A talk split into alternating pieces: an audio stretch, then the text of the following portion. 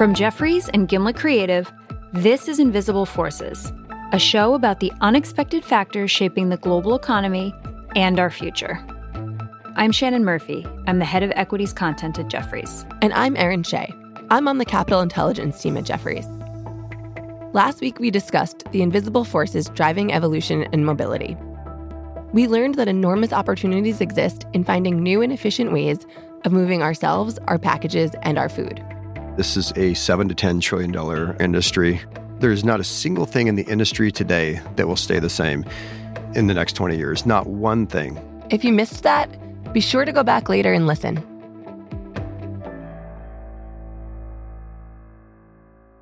Today, healthcare. Consider this global healthcare spending is expected to reach nearly $9 trillion by 2020. And in the US, it's one of the only sectors that's expected to create more jobs at higher wages continuously over the next decade. Healthcare is the biggest contributor to GDP growth. This is happening because the global population is both growing and aging. At the same time, medical technology is advancing in leaps and bounds. And that's the part of the health economy we're going to focus on today innovation. The current state of biotech is just innovation is happening at the quickest pace we've ever seen. It's an amazing difference that many people, many neurologists like myself, had never believed possible. It's kind of taken a disease from something that was definitely terminal and definitely nothing can be done to something that is actually can be managed. I think uh, it's probably the most exciting period of biotech that I certainly have been watching over the last 20 years that I've been doing this. These voices will take us through three hidden forces shaping current and future development of medical treatments. Along the way, we'll learn about therapeutic applications that are changing lives and that could be the beginning of a long sought medical revolution.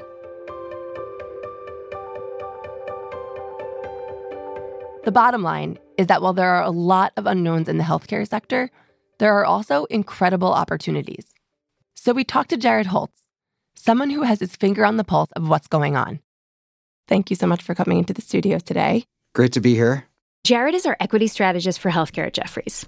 He spends his days navigating what he calls the most complex industry group in the equity market.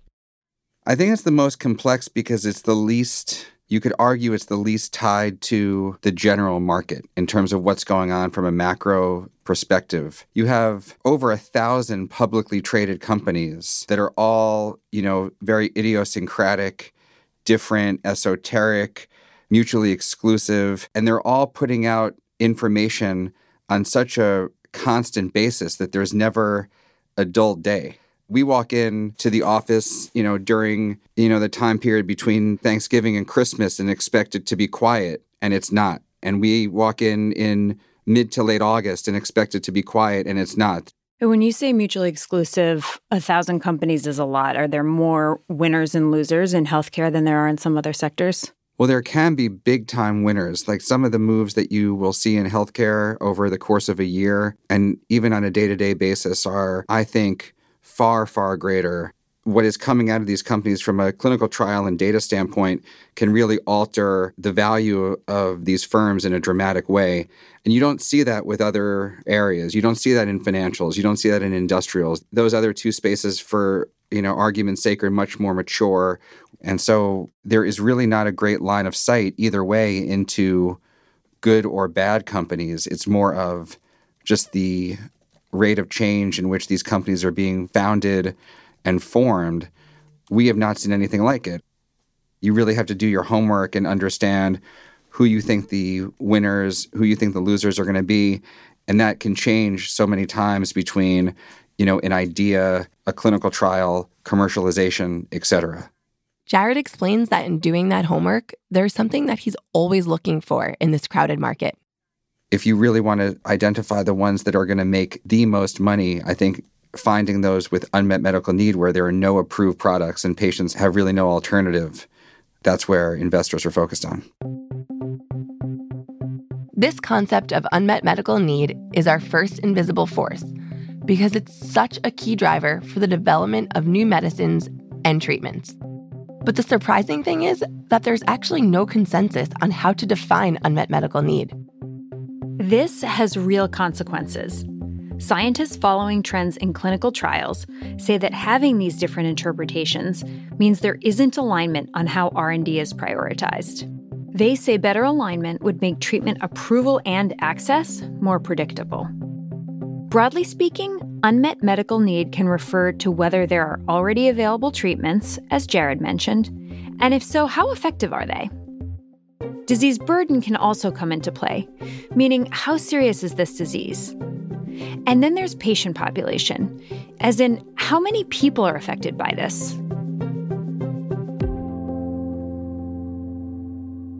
Unmet medical need is part of what led to the recent FDA approval of two groundbreaking treatments. This would be a good time to make another introduction. So, my name is Michael Yee. I'm a managing director and senior biotechnology analyst at Jefferies. And I spend a good amount of our time on behalf of Jefferies evaluating the private biotechnology company landscape, looking at the next generation of technologies and who's coming up in the industry, where are great places to invest, and how we can help them out. Is there a corner of that that's most exciting to you right now? Yeah, so the, the biotechnology industry, which is constantly evolving over the last 10 or 20 years, and pretty excited about what's around the corner, is related to um, some of the recent advances in our industry involving gene therapy and cell therapy. They're similarly related in the concept of uh, using genetic information as a therapeutic or as a drug treatment. So, gene therapy using a specific uh, gene or piece of DNA that could actually be used to cure or treat a disease.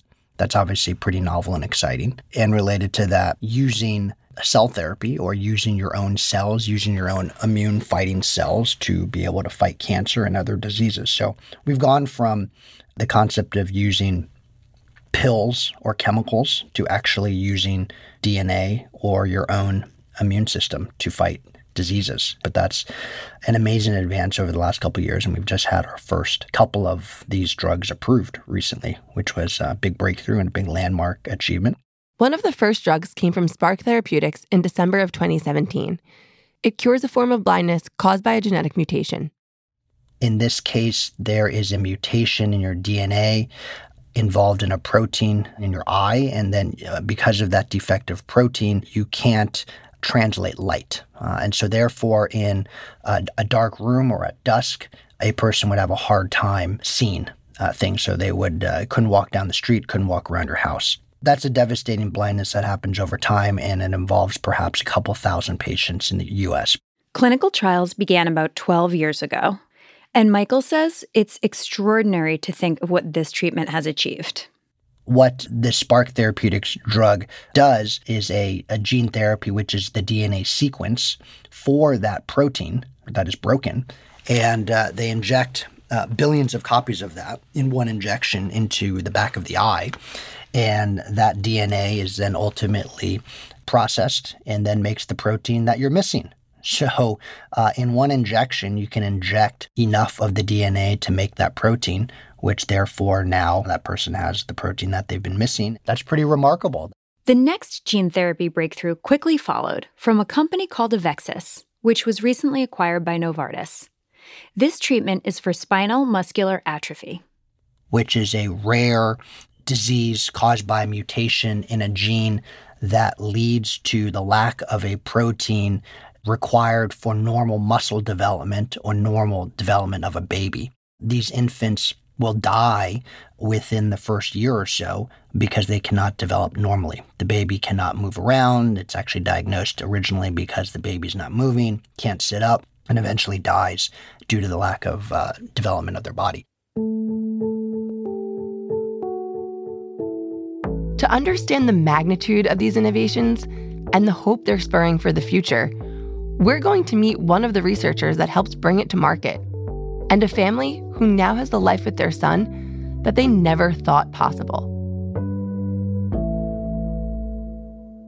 Dr. Petra Kaufman worked at the National Institutes for Health before joining Avexis. When I saw the difference that gene therapy makes, I decided to move to Avexis And I get up every day really passionate about this opportunity to make a difference. And for me, this is really a new era in medicine. For Dr. Kaufman, this new era began with the approval of the drug Michael is talking about. It's called Zolgensma. It was just an amazing moment. Uh, changing the lives, I think, of people with SMA, certainly, but also for me, giving hope that we can reach many more patients with diseases for which there's right now no good treatment, where there's a huge unmet need and no clear path how to address it uh, other than a therapy like gene therapy that can address the root cause. And I think, you know, the reality right now for many of these patients is they, they have shortened life expectancy, but they have also to struggle with a lot of hospitalizations, a lot of um, you know, often in SMA, for example, surgeries for scoliosis, you know, feeding tubes, their difficulty speaking in the very severe form, you know, where even the muscles that are needed for speech are not really uh, sufficient, major breathing problems,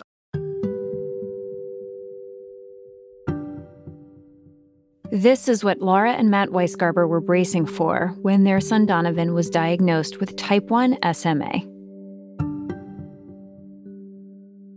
We went to Donovan's um, one month checkup, and what we hadn't noticed at home was that he was already starting to develop muscle weakness, probably around two or three weeks old.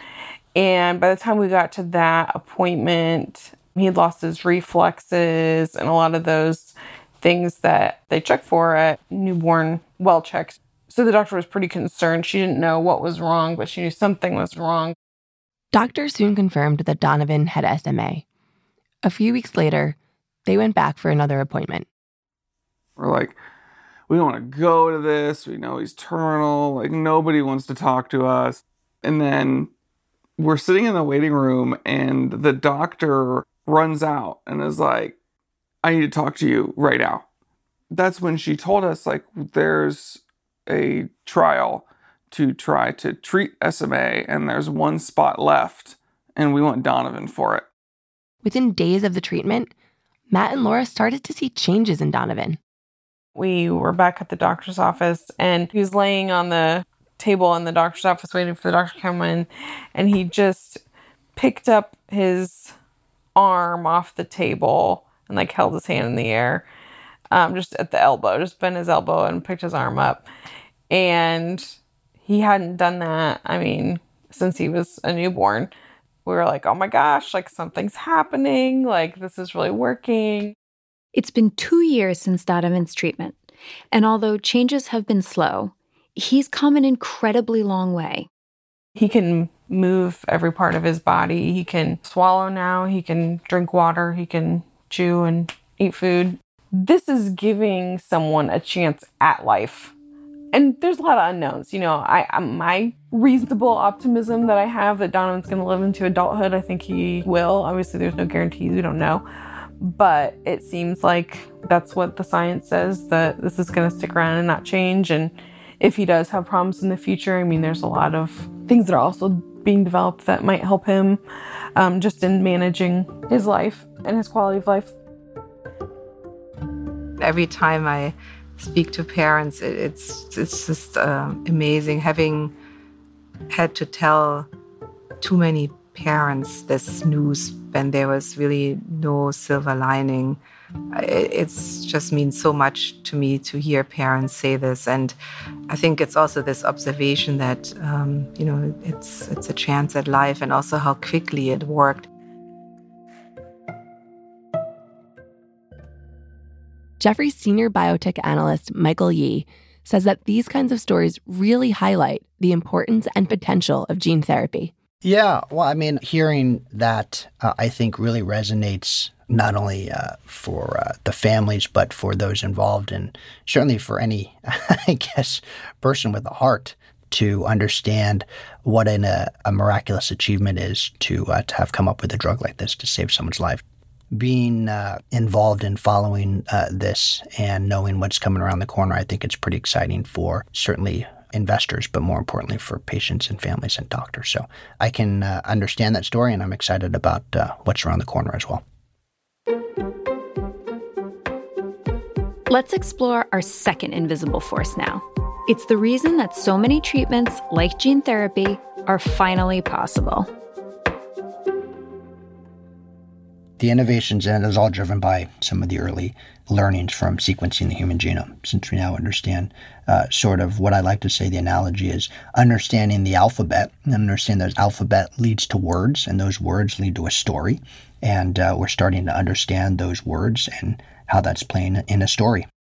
The Human Genome Project was a global effort that began in 1990 and was completed in 2003. It gave scientists and researchers the ability to read and identify all of the genes in human DNA.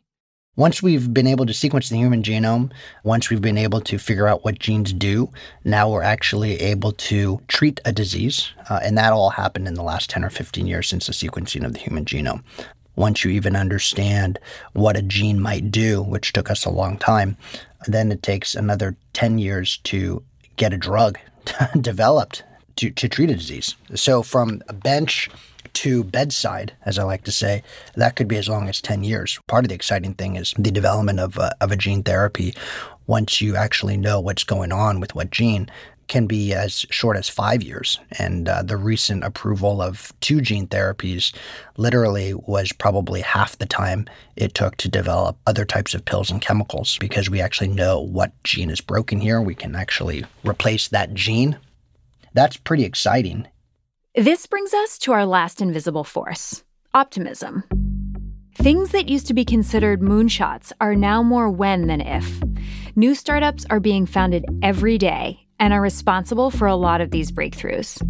And through what we've heard so far, this spirit of innovation really comes through. Michael says we can expect more groundbreaking treatments sooner than we think. That includes treatments that provide new levels of customization. We talked about the blindness, the ability to use gene therapy to treat SMA, spinal muscular atrophy, for those uh, babies with the use of Zolgensma. Uh, now, I think what is the next evolution to that, which there's a lot of investment being made into, in which there's a lot of enthusiasm, is around gene editing. So there are now companies that are public uh, that are using therapeutic gene editing for the treatment of different diseases, either to block a gene or to literally try and cut out the bad gene and replace it with the good gene in one administration.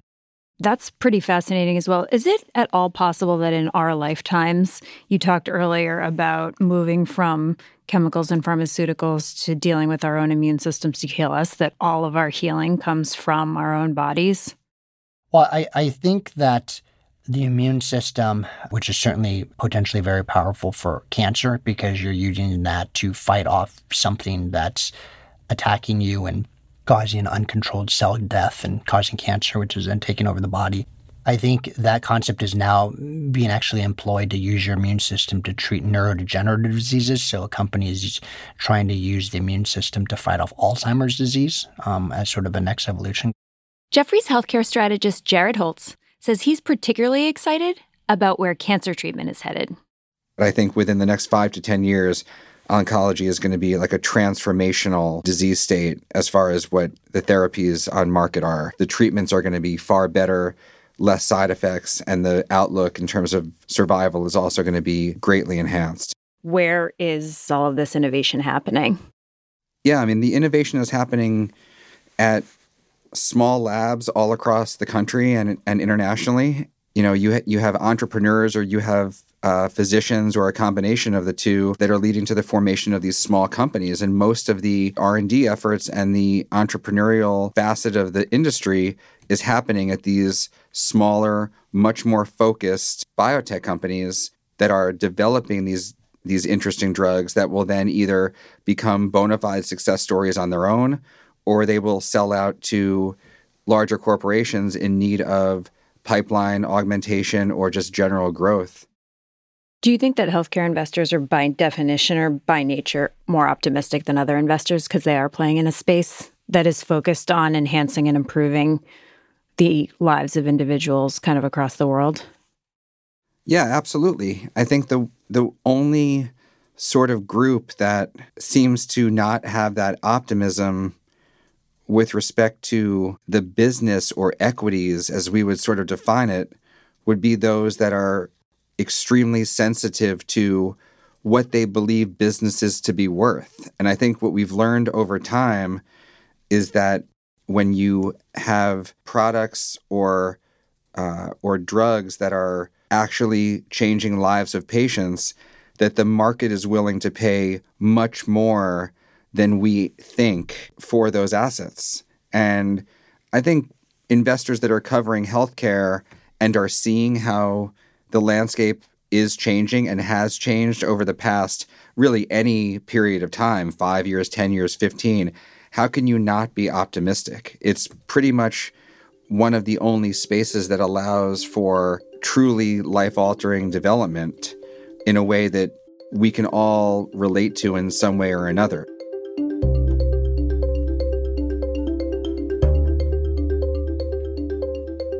This optimism, combined with unmet medical need and knowing more than ever about the human genome, will continue to bring forth massive advancements in biotech. And not just in the distant future, but in our lifetimes.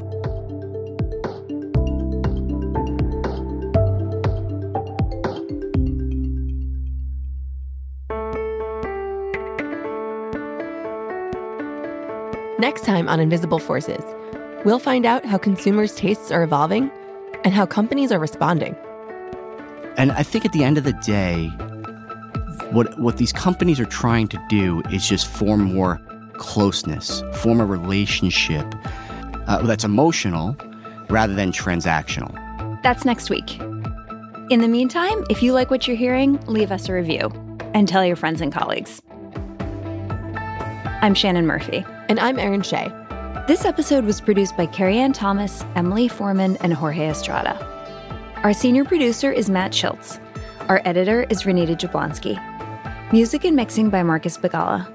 Additional mixing by Katie McMurran. Additional music from Blue Dot Sessions. Zach Schmidt is our technical director. Production help from Soraya Shockley. Special thanks to Matt and Laura Weisgarber and Dr. Petra Kaufman. See you next week.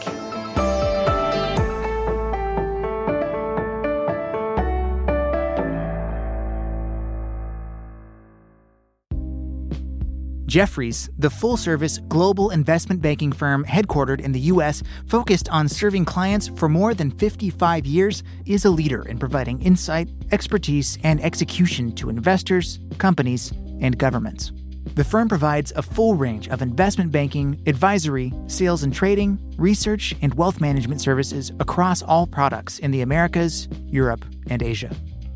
The information contained in this podcast does not constitute research or a recommendation from any Jefferies entity to the audience. This podcast is being provided strictly for informational purposes only. Any views or opinions expressed herein are solely those of the individuals identified. This is not an offer or solicitation of an offer to buy or sell any security or investment. Any opinion or estimates constitute our best judgment as of the date of the podcast and are subject to change without notice. The information upon which this podcast is based was obtained from sources believed to be reliable, but has not been independently verified. It may be based on subjective assessments and assumptions and should not be relied upon as an accurate representation of future events.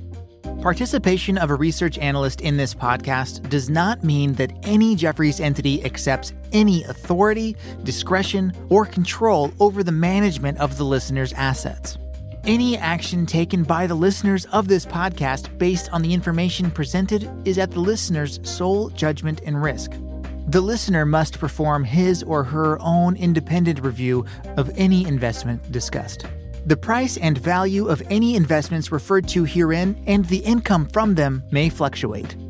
Past performance is not a guide to future performance, future returns are not guaranteed, and a loss of original capital may occur no responsibility is accepted, and no representation, undertaking, or warranty is made or given in either case, expressly or impliedly, by Jefferies as to the accuracy, reliability, or completeness of the information contained herein, or as to the reasonableness of any assumptions on which any of the same is based, or the use of any of the same.